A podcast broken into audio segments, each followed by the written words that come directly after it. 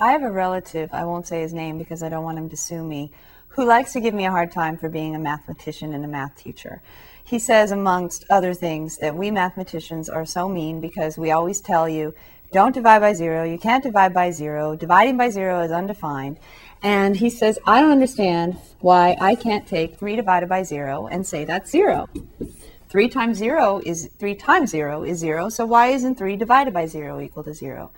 And I said, well, but couldn't one also say just as easily that 3 divided by 0 could be 3 again? Like 3 pizzas divided by 0 people? Don't you still have 3 pizzas left? And he said, Well, I suppose, but I still think, you know, 3 divided by 0 should be 0. And I said, Well, actually, it can't be equal to 0, and I'll show you why. It's actually, for the same reason you want it to equal 0, 8 divided by 2 is 4, right? Because 2 times 4 is 8, right? The thing you multiplied 2 by in order to get 8, that's what division means. So I can write 8 divided by 2 is 4 because 4 times 2 is 8. And so therefore, let's look at this 3 divided by 0. You wanted to have an answer of 0. I wanted to have an answer of something else. And so let's just say in general, since we can't agree upon an answer, 3 divided by 0 is answer. Well, for 3 divided by 0 to have an answer, doesn't that mean that answer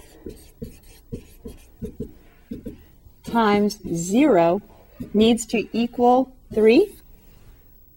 3 divided by 0 equals answer means answer times 0 has to be equal to 3. And is that possible? Take a number and multiply by 0 and get 3?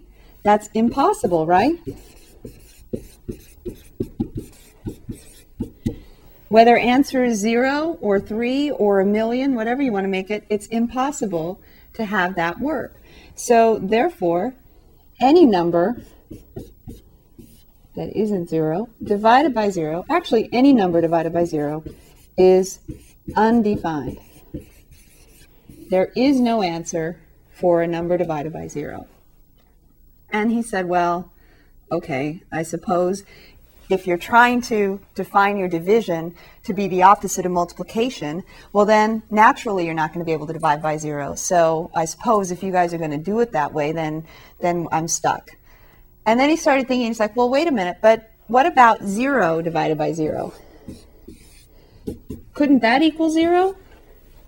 Because look, zero divided by zero equals zero would mean that the answer zero times zero would equal 0 back again. That's true, so I must be right. And I said, well, yeah, I mean, you, you could say 0 divided by 0 equals 0, but I could just as easily say, look, you have a number divided by itself. Isn't a number divided by itself, like 5 divided by 5, equal to 1? Why can't 0 over 0 equal 1? And so I, tr- I went to show that I should be able to say 0 divided by 0 equals 1 because 1 times 0 equals 0. That's true too. So now we had another problem. Before our problem was no matter what answer we wanted to pick for dividing by 0, none of them would work. And now, taking 0 over 0, any answer we wanted to pick would work. Can you see how I could put a bunch of zeros in here, say a million? Zero div- divided by zero equals a million. Couldn't that be true too? A million times zero is zero. So now we have another problem. We have zero over zero, could be anything, any number. There is no unique answer to zero over zero. And so you may recall when we were evaluating limits, indeterminate, right?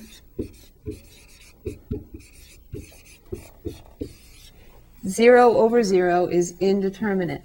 We are not able to determine what it should be equal to. And still, we have this issue of dividing by zero should be undefined. Think about what we did with limits.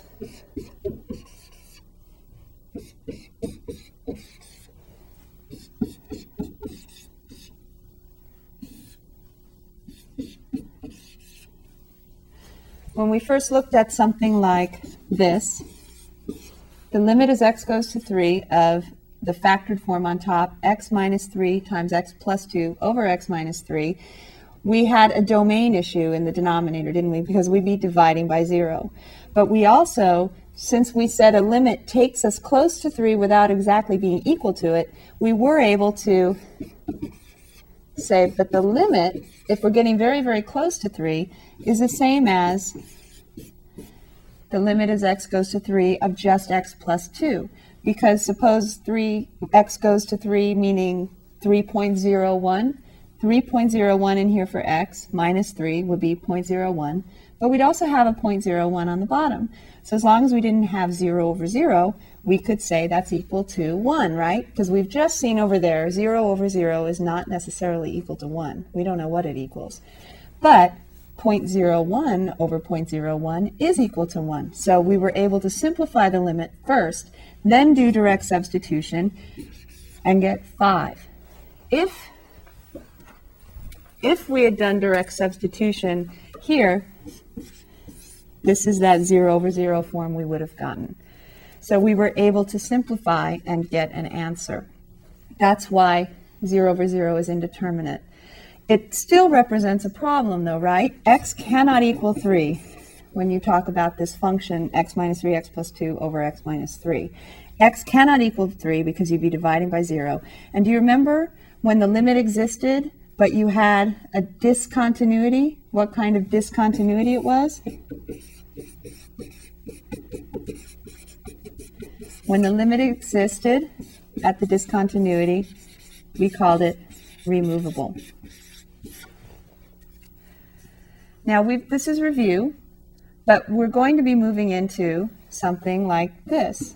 What about the limit as x goes to 3 of a different function? The limit as x goes to 3 of 1 over x minus 3. There's nothing to cancel with the x minus 3 factor. If you were to plug in 3, direct substitution, you would get 1 over 0. What's non-zero over 0, according to what we just discovered over here with the 8 over 2 equals 4 and 3 over 0 has no answer, this is undefined, right? And it's still a discontinuity because we have a place where x cannot equal 3 in the graph. We have to pick up our pencil and not draw that part. But it's a different kind of discontinuity this time, right? Non-zero over 0 represents a vertical asymptote that we learned in section 1.7. We have a vertical asymptote, which is non-removable discontinuity.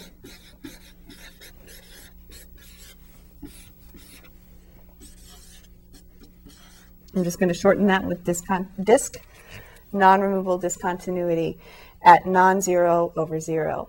So here we have calculus examples of what I was just talking about with my relative, 0 over 0 indeterminate, non-zero over 0 undefined, non-removable discontinuity, it's a vertical asymptote. We're going to talk about all this again today.